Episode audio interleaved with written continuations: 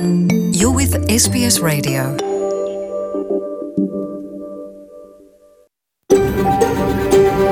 SBS, a world of difference.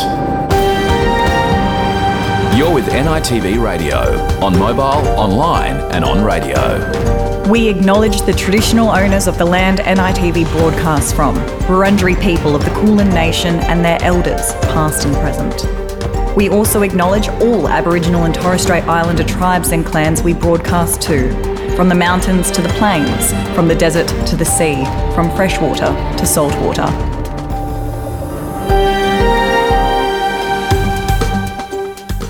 Yama Bertrand Tungandame Ngaya.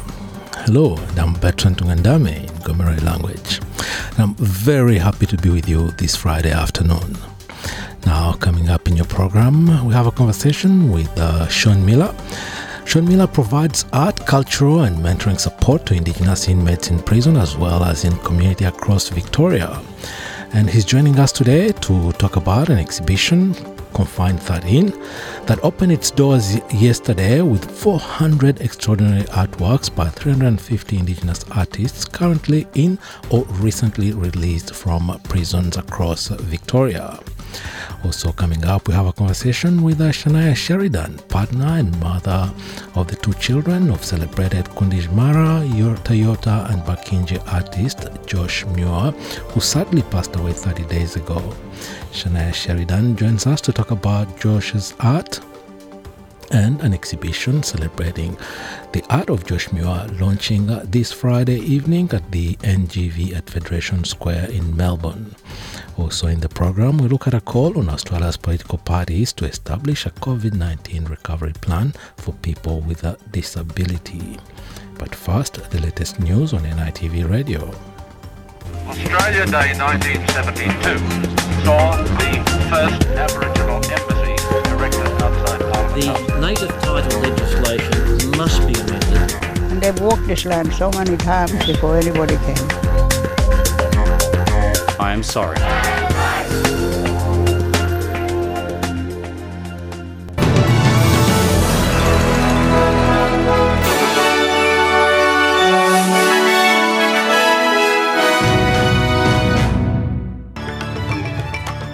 This bulletin, calls to extend Victoria's Truth Telling Commission to better understand injustices committed against First Nations people. Former Liberal Prime Minister Malcolm Turnbull denies encouraging Australians to vote for independence. And federal opposition leader Anthony Albanese continues to defend his leadership after failing to recall the details of his party's six point plan for the National Disability Insurance Scheme.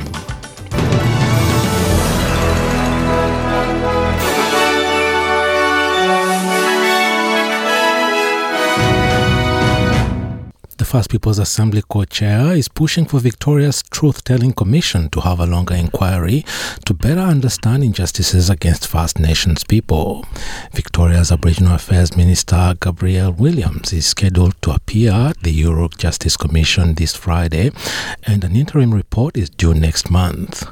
Co-chair Marcus Stewart has told NITV the commission should last from between 5 to 10 years to make the full extent of history known we will, I guess, connect the dots of the systemic, um, well, not just the, the systemic, basically the pattern of what what's happened throughout colonisation. We'll be encouraging the Commission to speak to all nations, all peoples who have story to, stories to tell, truth to tell, but really we'll be laying the foundations of what treaty can actually achieve in the state of Victoria. The Commission's final report will be delivered in 2024. Landcare Australia is launching a new learning resource in schools focusing on First Nations perspectives. The resource was created with educator and Wiradjuri man Adam Shipp to provide 10 new learning activities for the junior Landcare program. The activities will be used by educators across Australia to help teach First Nations perspectives on the topics of weather and local seasons, creating Indigenous plant gardens, and learning about the traditional custodians of the land. Junior Land Care Program Manager Joe Steinfold says schools are able to localize the resource by focusing on the traditional country their school is based in. The aim is for all schools across Australia to be basically bring it back to their own country, to what's relevant to them, and for them to start learning about you know their own um, traditional custodians in, in their own area. The Northern Territory government says its agencies are working to provide support to families displaced by violence in a remote Indigenous community. The community of Wadeye, about 400 kilometers southwest of Darwin, has experienced civil unrest over the past two months because of tensions between rival clans. Up to 500 people have fled their homes, with many staying in bush camps with no shelter, while one man has been killed and others seriously injured. The Northern Territory's Deputy Chief Minister Nicole Manison says the community is experiencing difficult times. There's a lot of grieving. There is a lot of sorrow on the ground, and there is, frankly, there are still some people who do not feel safe. So we're working with all these different family groups um, to try to bring life back to Wadeye um, to as normal as possible. Former Prime Minister Malcolm Turnbull says he isn't telling anyone who to vote for. It follows, it follows suggestions Mr. Turnbull was encouraging Australians to vote for independents over Liberal Party candidates. The Sydney Morning earlier reporting he will deliver an address at the Washington Harvard Club in the United States. He is expected to criticize the federal government for a lack of action of climate change, saying since his departure in 2018, the party has become one where moderate voices are now increasingly marginalized. It comes a month after the former Liberal leader wouldn't confirm if he would vote for Liberal MP Dave Sharma in his previous seat of Wentworth. Mr. Turnbull says it's important to support a resilient democracy. You know, what we have to do is support democracy. I'm not telling anybody who to vote for, uh, but I think it's very important that we have a democracy to, that is resilient. I mean, just it's not so long ago there was a mob sent by the President of the United States, Donald Trump, to undertake a coup, an you know, like a coup on the Capitol here in, in Washington. So you cannot take the endurance of our democratic institutions for granted. Anthony Albanese is denying he wasn't across his brief on the National Disability Insurance Scheme after he was handed a document outlining Labour's six point policy where he wasn't able to recall the details. Mr. Albanese is visiting his own le- electorate of Grayndler in, uh, in uh, Sydney, but questions quickly turned to whether he made a mistake in not knowing the particulars. Labour colleagues have reportedly been frustrated with their leader after the so called gaffe. Mr. Albanese reiterated his comments from yesterday, saying the NDIS is about putting people first. Let me tell you what the NDIS is about. It's not about gotcha questions. What it's about is providing what what. Hang on, you you, you you had you had your opportunity, you had your opportunity, and now it's my turn to answer. We created the NDIS. We're doing that from opposition under Bill Shorten, who's had a role both in government and in opposition. And he is coming up with he is coming up with solutions to stop the cuts and to put people back at the centre of the NDIS. Meanwhile, Prime Minister Scott Morrison is expected to announce a $108.5 million election promise to help provide training for an additional 1,500 defense workers. The expansion of the Defense Industry Pathways program would see the upskilling of teenagers graduating or leaving school in 14 regions across Australia. Students will receive a nationally accredited certificate and be trained with practical experience in trade, as well as skills in engineering, project management, and logistics and cyber security. Mr. Morrison will unveil the measures in Perth, where he is campaigning this Friday. The Australian Council of Trade Unions is accusing the Morrison government of failing to close the gender pay gap for women. The, bo- the body's president, Michelle O'Neill, was joined by several protesters in front of MP Gladys Liu's office this morning. Ms. O'Neill told SBS News the incoming government must take urgent action. We still have a $483 a week pay gap between women and men, and women retire with about half the superannuation uh, that men do. They're also more likely to be in low wage and insecure work. And two in three have a chance of experiencing sexual harassment in a current or former workplace. What is needed is we need a full uh, implementation of the 55 recommendations of respect at work. Israel's Prime Minister Naftali Bennett says Russian President Vladimir Putin has apologized for his foreign minister's comments claiming Adolf Hitler had Jewish origins. Russia's Foreign Minister Sergei Lavrov earlier said that Hitler had Jewish roots, a remark described by Israel as an unforgivable falsehood that undermined the horrors of the Holocaust. In a phone call, Mr. Putin had apologized with Mr. Bennett, accepting the apology and thanking the Russian leader for clarifying his regard for the Jewish people and the memory of the Holocaust. The leaders also discussed how Russia would allow civilian passage from the besieged Azovstal steelworks in the Ukrainian port of Mariupol through a humanitarian corridor handled by the United Nations and the Red Cross. A new United Nations convoy is en route to Ukraine to evacuate civilians from the Azovstal steelworks in Mariupol. It follows reports of heavy bloody, heavy bloody fighting at the besieged plant, where many still remain trapped in underground tunnels and bunkers. Russian President Vladimir Putin has told Israeli Prime Minister Naftali Bennett they remain committed to an agreed three-day ceasefire to allow civilians to evacuate. But a Ukrainian fighter who said he was holed up in uh, that, that vast complex, has accused Russian forces of breaching the plant's defenses for the third day in a row. Once again, the Russians violated the promise of a truce and did not allow the evacuation of civilians who continue to hide from shelling in the Azovstal plant's basement. We call on the global community to evacuate civilians, and I personally appeal to the Commander in Chief to take care of wounded soldiers who are dying in agony from inadequate treatment. Provide the opportunity to pick up the bodies of soldiers so that Ukrainians can say goodbye to their heroes.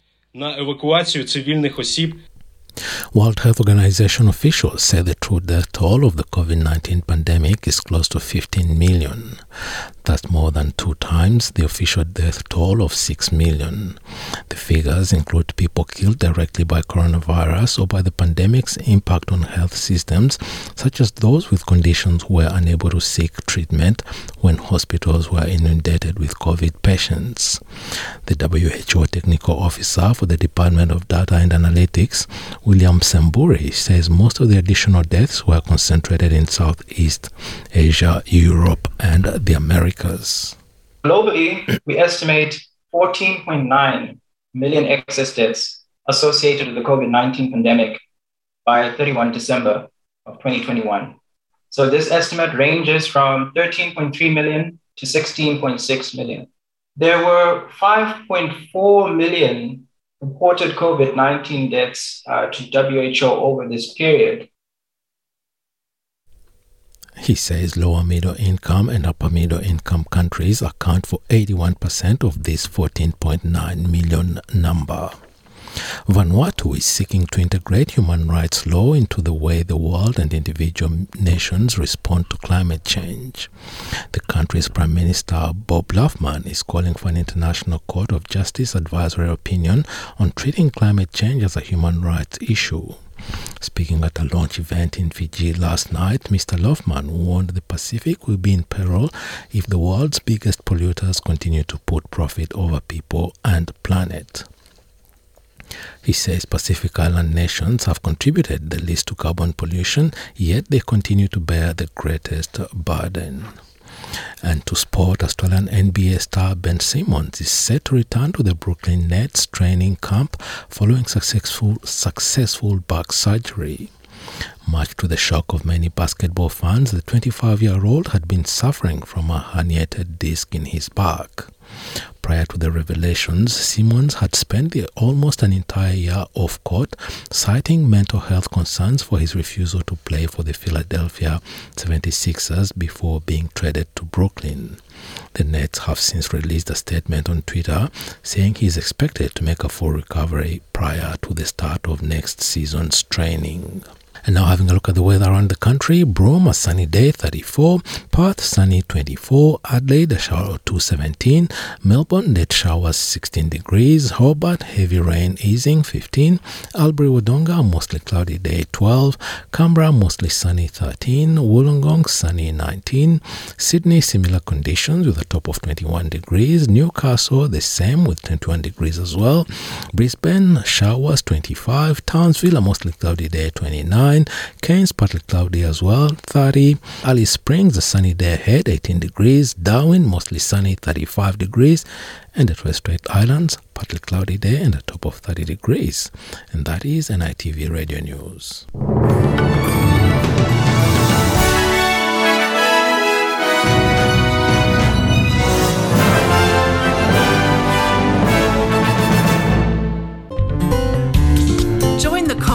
On radio, online, and mobile. You're with NITV Radio. Without you. And that was uh, Without You by the Kid uh, Laroi coming to you on NITV Radio this uh, Friday afternoon with me, Bertrand Tungandame, your host. Very, very happy to be with you once again. Still to come in the program, have a conversation with uh, Sean uh, Miller talking about a new exhibition that opened its doors yesterday in Melbourne, Confined 13. It's an exhibition with 400 extraordinary artworks by 350 Indigenous artists currently in or recently released from prisons in Victoria. Also, coming up, a conversation with Shania Sheridan talking about uh, Josh Muir's art practice and an exhibition celebrating the art of uh, the late Josh Muir launching this Friday evening at the NGV at Federation Square in Melbourne. Also, in the program, we look at a call on Australia's political parties to establish a COVID 19 recovery plan for people with a disability. But first, conversation with Sean Miller. NITV Radio, Monday, Wednesday, Friday at 1pm or anytime online. My guest is Gamilaroi man Sean Miller of the Torch organization, touching base leading up to the launch of Confined Exhibition with a program of events celebrating the strength and resilience of Aboriginal and Torres Strait Islander culture. Yama Sean. Ah, Yama, Yama Bertrand. How are you? I'm very, very, very good. Very happy to have you on the program. As I was talking to you earlier before we started this interview, you are a very, very busy man, not only an artist, but also supporting and uh, mentoring other emerging artists. I am. I am. I've um. I'm now the uh, project coordinator and Indigenous Arts Officer at the Torch. I started as a participant um, way back in 2012, and uh, and was in the system. Got caught up in the system in jail, and um, joined the Torch program. And I was very successful with my art through the Torch. Eventually, upon release, I um, worked my way with my art art practice into a job with the Torch and now deliver the program that was so successful for me. Very successful. I must also mention that having worked with the Torch for a few years now, I know mm-hmm. that uh, you're one of the rare ones who actually came from the inside and now is allowed back to go and help those still inside to help them yeah. cope with the life inside and help them rehabilitate once they are out in the community. Yes, that's correct. Yes. Well, Corrections uh, Victoria has allowed me to um, enter back into um, jails to uh, to work with our participants and deliver the program, and um, you know work with their art, and we we then we um, take their art and exhibit and sell their art online as well through the Torch program. Now, this year's confined exhibition will be on display at the Glen Eira Town Hall from uh, the 5th of May to the 5th of June. And the event features more than 400 outstanding artworks. Yes, so this year is the 13th annual confined exhibition. And yeah, you're correct. That's uh, There's um, 400 um, extraordinary artworks. And yeah, we have them 350 Indigenous artists that are, you know, either currently in Victorian prisons or have been released recently from prisons and working in community and um, trying to build their art practice to find a new pathway in life. Yeah. Now, the last two confined exhibitions were held online, but this year people will be able to see and admire the artworks in person. Yes, that's right. It's at the um, the Glen Eira Town Hall Gallery. It is in Caulfield, and that'll be running from the fifth of May through to the fifth of June. So it's a it's a great exhibition, a great space, a beautiful space down there at the Glen Eira Town Hall Gallery, and um, it'll also be because we were so successful as well with through the pandemic uh, with our online presence. Um, we will also be selling the li- the works in alignment with the exhibition online, and that that can be um, you can go to the torch.org.au to see the exhibition online as well. Because when people talk about exhibitions, uh, they, mainly they see paintings and maybe some uh, sculptures and so on, but there's way more than that uh, this year. Ah, yes, they were quite diverse in, in, in um, the extraordinary paintings and, and three dimensional artworks that we uh, we have there from our, our participants. That includes um, carved wooden sculptures. Um, there's woven baskets. Um, paint, there's a painted surfboard, bush dyed scarves, a woven rug, ceramics, and all kinds of um, items there. So yeah, a lot, lot of woodworks as well as you know them them beautiful paintings we have there as well. Over 400 of them. It has to be said that all the proceedings from confined artworks goes back to the artists to support their pathway back into the community, and they usually command high sticker prices. There is there is some um, quite talented artists that are that are now you know, they do get a fair bit of money for their art, um, like you said. But we also have a lot of, um, you know, very, very talented artists that have just started their art practice, and their their art is quite affordable. And it's it's a great it's a great thing because you know 100% of the money that you spend on that on that will go back to the artist for their artwork, and that helps with their release once they get released, and um, you know prevents that recidivism going back into the system, and um, gives them another option, another another um, chance at life, if you know what I mean. Get yeah. back into society. Yeah, I just have to reiterate that uh, you're really right when you're saying by saying that because uh, people when they're released uh, from jail, getting back on their feet is uh, really hard. The pathway to self-sufficiency is an uphill battle because uh, gaining employment with a criminal record is not um, just straightforward, and the pathway to support oneself and their family is often riddled with obstacles. How would True. we. Yeah. we provide an, an avenue for change. So Yeah. it, it's just that avenue for change, and and um, it, it it gives the artists, you know, that it gives them a, you know, they not only do they learn more about their culture in the program, and, and that you know that that self confidence is built, and um, gives them that, you know, we we give them the guidance and the direction they need to make that change in their life, and it's a it's a great program, and um, it's been very successful with a lot of our artists. Yeah. And coming back to what you said, uh, that 100% of the money collected goes back to the former Yes. inmates to help them Yeah, they do. rehabilitate and resettle in life.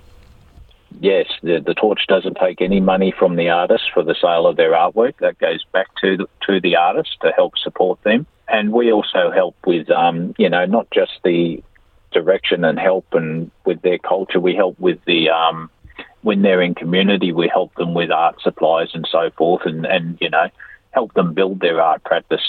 Um, we're currently now even moving into projects like murals and so forth in, in community, and it's uh, that's been a big big help too. Some of our artists have taken on you know new art practices doing murals as well. So it's uh, as you know, murals are popping up around in community everywhere these days, and it's uh, the torch is a big part of that. Yeah, and this is this is one area I'd like to come back to because Melbourne is known for its little laneways with uh, artwork and really outstanding murals. Uh, can you tell us a little bit more about uh, these murals by um, participants in the Torch project? Uh, where can one uh, get to see and admire them? Yes, so like we've we're working with um, the Melbourne City Council, Aboriginal Melbourne, um, and um, we've done a, a, mural there at the Boyd Hub. We've recently done a mural at the new Reece corporate. Um, they've, they've built a new corporate building at um, Cremorne, and um, recently done a, a mural there that couple of artists, few of our artists got down there and, and painted up one of the walls for them. Um, and uh, they, there's murals popping up everywhere. We're working on one now currently for an exhibition at the Monash University. So, yes, and a few few murals coming up. You'll see one pop up at the Eye and Ear Hospital soon. Um, yeah, so there's um, murals popping up everywhere. Yeah, uh, the torch will the torch will um, dedicate a, a specific um, part of their website to our murals, and, and people will be able to in the future be able to pop online and um, go for a tour, I suppose, and see the murals that um, some of our artists have done. Yeah, no, that's a really, really exciting new direction the Torch is embarking on because I remember uh, a couple of years ago, even um, the CEO of the Torch, uh, Kent Morris, had his artwork painted on uh, trams and things like that. No, it's good to actually have all this artwork it pop is. up everywhere in the city. Mm. Mm. Yeah. Yes, yes. No, it's a, and we've had a few artists. Um, Thomas Marks. Uh, um, there's there's been a few artists that have um, worked with Yarra trams to get their artworks travelling around. That's great to see Indigenous art travelling around on the trams with the new art tram program they have. And uh, yeah, that's a, that's an ongoing um, part of the Torch program as well. Putting putting their artwork out there wherever on billboards. We also have licensing where you know, you can get, get online or, or contact our art team and, and license an artwork for, you know, for uh, an organisation's reconciliation booklet or or whatever whatever they need. Um, so I mean, in, where Indigenous art would look nice on a website or so forth, you can license a nice piece of artwork for that too, and that will go 100% of that funds will go back to the artist to help them in community. Yeah, there you just mentioned a very powerful word, reconciliation, and uh, reconciliation be reconciliation week or when uh, the exhibition is taking place. Yes, yes, it's running running in in uh, in uh, coinciding with um, the reconciliation um, week, um, which is a great thing. It's uh, it's it, it's kind of a great time of the year to actually you know, coinciding with National Reconciliation Week and um, celebrating the strength and resilience of Aboriginal and Torres Strait Islander culture. So it's an excellent, um, excellent uh, thing too. Excellent time of year to do the uh, exhibition. And before I let you go, uh, anything you'd like to add? Because I know we can talk about this artwork endlessly, but maybe you can yes, uh, yeah, summarize can. the most important message uh, to the takeaway, the take-home message for our listeners. Uh, yes, well, pop online to the torch.org.au where you could purchase a artwork from the confined exhibition, or you can pop down in person to the Glen Eira Town Hall Gallery um, during the 5th of May to the 5th of June and purchase a nice artwork there. And 100% of that money you spend will help uh, one of our Indigenous artists in community and help prevent that recidivism and um, give them a new pathway in life.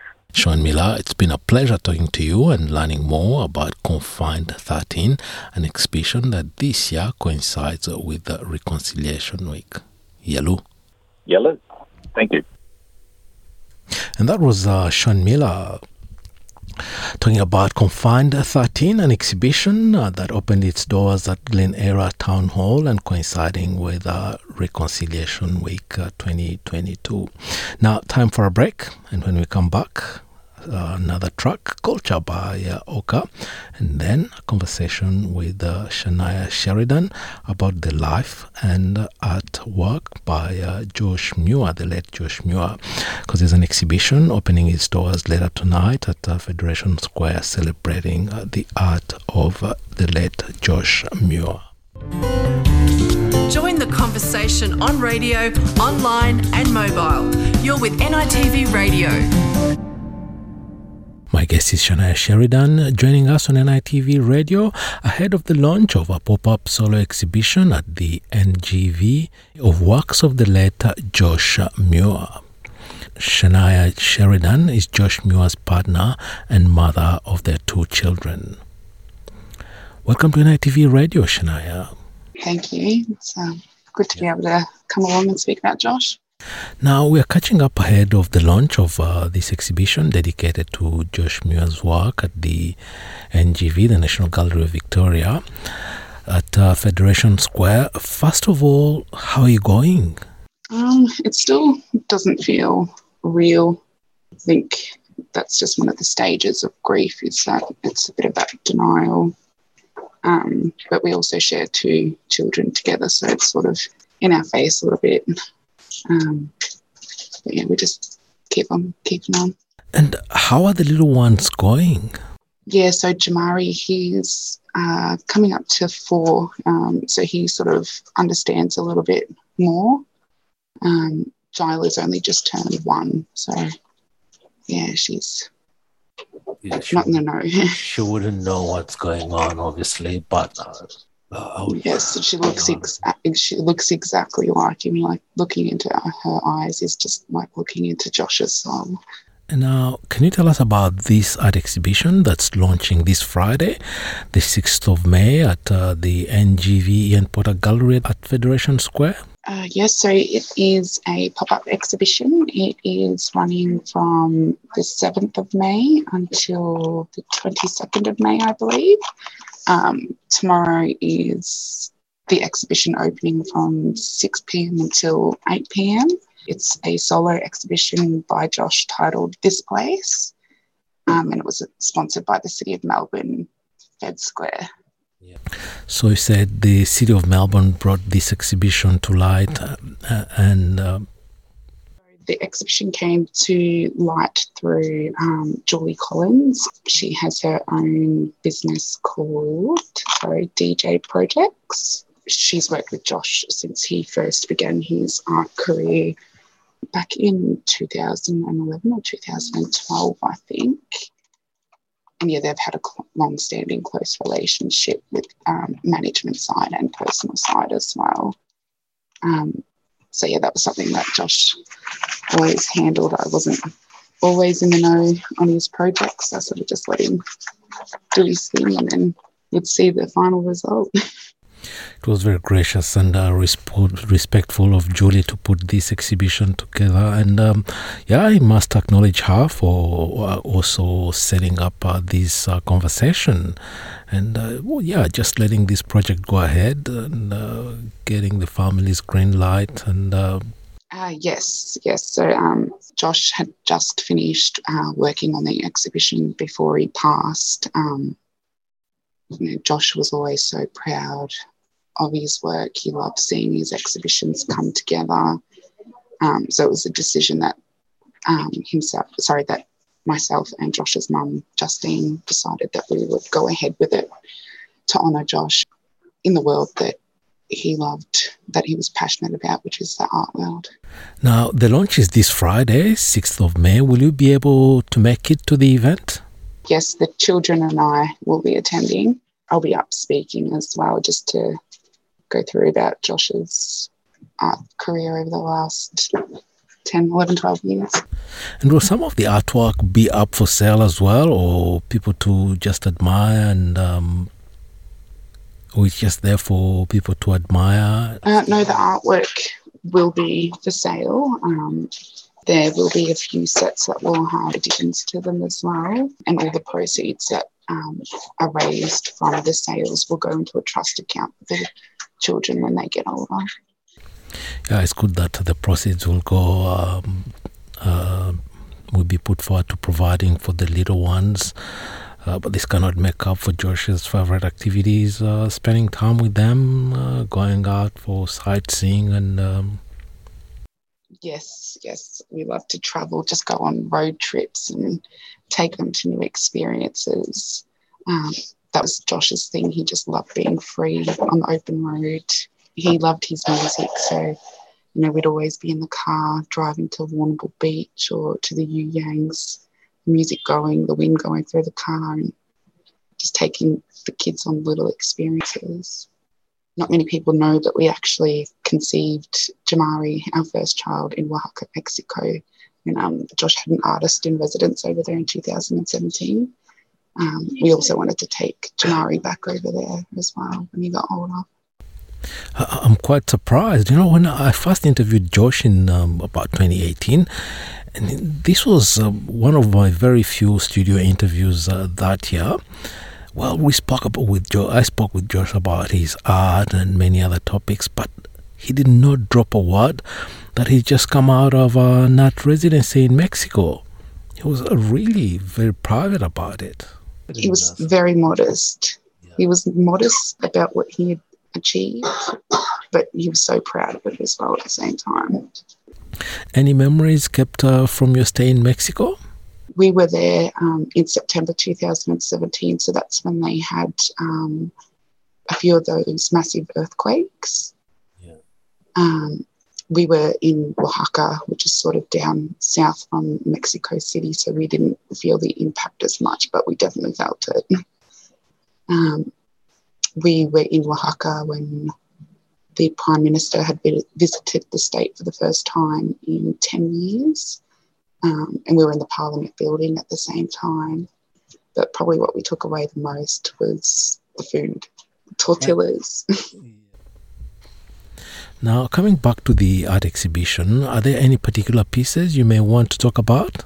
I think I might leave it as a surprise for the audience, but I think that everyone that knows Josh's work can ex- like can expect um, bold, vibrant, colourful, um, incorporating culture. He loved incorporating culture into his artwork and it's just something that's a true Josh Muir signature style. Shania Sheridan, leading up to this uh, solo exhibition dedicated to Josh Muir's work, any particular message you'd like to put out there to the community and uh, our listeners?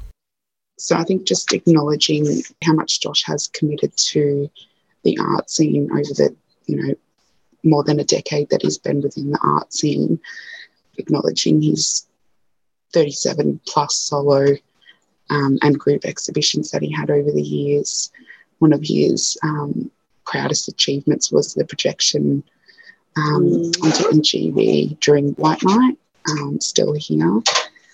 Um, and, you know, just how far he really did make it. You know, I didn't even know myself. And he always said to me, I'm bigger than you know, Bubs. And Bubs was his pet name for me. And it's only now that I truly see how far he did make it with all the tributes that have been played out for him. And I have to remind our listeners that tributes to Josh Muir have uh, come from right across the country, from the mayor of Ballarat, his hometown, to the greatest names in uh, the art and uh, media across Australia. Mm, yeah, internationally as well. He um, had some work over in Dubai, Singapore, and then the artist in residence in Oaxaca, Mexico as well. Shania, thank you so much for taking the time to talk to us. It's been a, a great pleasure talking to you. Thank you. Thank you for wanting to acknowledge Josh's work as well. Visit sbs.com.au slash NITV radio. Welcome back. Um, and now, advocates are calling on Australia's political parties to establish a COVID 19 recovery plan for people with uh, disabilities. Groups are encouraging the incoming government to enact a plan to address key needs, including more health services to meet mental and physical harm caused by the pandemic, addressing the recommendations of the Disability Royal Commission, and providing a plan for the future. Brooke Young reports. The early days of COVID 19 meant a constant state of trepidation for para athlete and youth disability advocate Julie Charlton. She felt as though her community of people with disability were not only forgotten by the Australian government during the pandemic, but pushed aside as what she describes as an underlying health risk statistic. You would hear on the news every day that, oh, another person has passed away from COVID, but oh, they had underlying health conditions. That means they were disabled that means they were part of my community. And then that means they were lost and forgotten by the people that were supposed to protect them. And that, in the very early days of the pandemic, scared the absolute bejesus out of me. For Miss Charlton, one of the biggest struggles she and her community suffered was the seemingly never ending lockdowns. Our daily lives is kind of based in a level of isolation we it depends on the disability, and I can't speak for everybody, but a lot of us struggle to be able to go out and do the things that we want to do, and that creates a sense of isolation. And so, chuck a global pandemic on top of that, it makes it triply uh, hard. Now, advocates are demanding action. Disability organisations across Australia are calling on politicians to commit to establishing a COVID recovery plan for the hundreds of thousands of people living with disability. Created by Inclusion Australia, the plan seeks to address the harm caused to the disabled community throughout the pandemic and put in place a blueprint for a safe and more accepting future. CEO of Inclusion Australia, Catherine McAlpine, says they want the incoming federal government to urgently address the fact that people with disability are being left in lockdown, while Australia moves to a new phase of living with the virus. We need to get health supports, we need to make sure remote school and remote work is still available. Um, we should possibly extend the Disability Royal Commission because of the impacts of COVID 19 and, of course, accept their recommendations. So there's a range of things that could happen in terms of the initiatives that have happened to make sure they're still available for people with disability. Dominic Golding is the policy officer at National Ethnic Disability Alliance. He told SBS that the government is not doing enough to relay vital COVID 19 information to the disabled community. Really, the biggest harm has been around uh, the fact that uh, people don't really understand where they should get the information from. There's many people are referring to uh, social media for information, and also they're not really trusting what the government is saying because, again, the government keeps changing what's happening. Mr. Golding says learning to live with the virus requires commitment from all levels of government. He adds that disability services need to adopt a more flexible approach so people with disability can maintain a proper standard of living and have access to community participation. What is um, more challenging for services and organisations is that they need to do more to ensure that the information is available in the right languages. They also need to do more to ensure people with disabilities have greater access to and greater uh, flexibility uh, to do the things that they want to do as we move out of a new, what I should say, not post COVID, but living with uh, a new reality According to Ms McAlpine, the proposed COVID recovery plan brings together the calls of the eight national disability peak organisations. Clearly, we think there is a gap, uh, and clearly, we think that uh, any incoming government needs to acknowledge the impact of the pandemic on the community of people with disability and make a plan with people with disability about um, how to recover. For Ms. Charlton, she wants authorities to recognise that the pandemic is still a very real threat to the disabled community. It's not over it's still going through disabled people. It's still um, affecting our lives every single day. And so the Disability Royal Commission would be a really good outlet to show where the government, but also community based levels, have uh, gone wrong and where we could change moving forward um, around COVID 19 and the procedures and the exploitation and neglect that happened during that uh, time period. And that was para athlete and youth disability advocate Julie Charlton ending that story by Brooke Young, reporting for SBS News.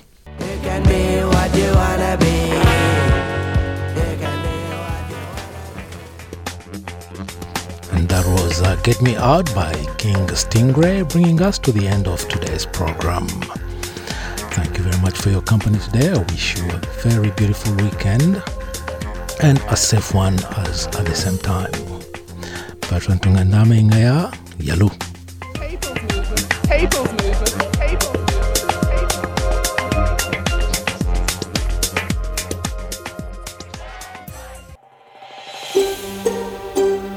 Want to hear more stories like this? Listen on Apple Podcasts, Google Podcasts, Spotify, or wherever you get your podcasts from.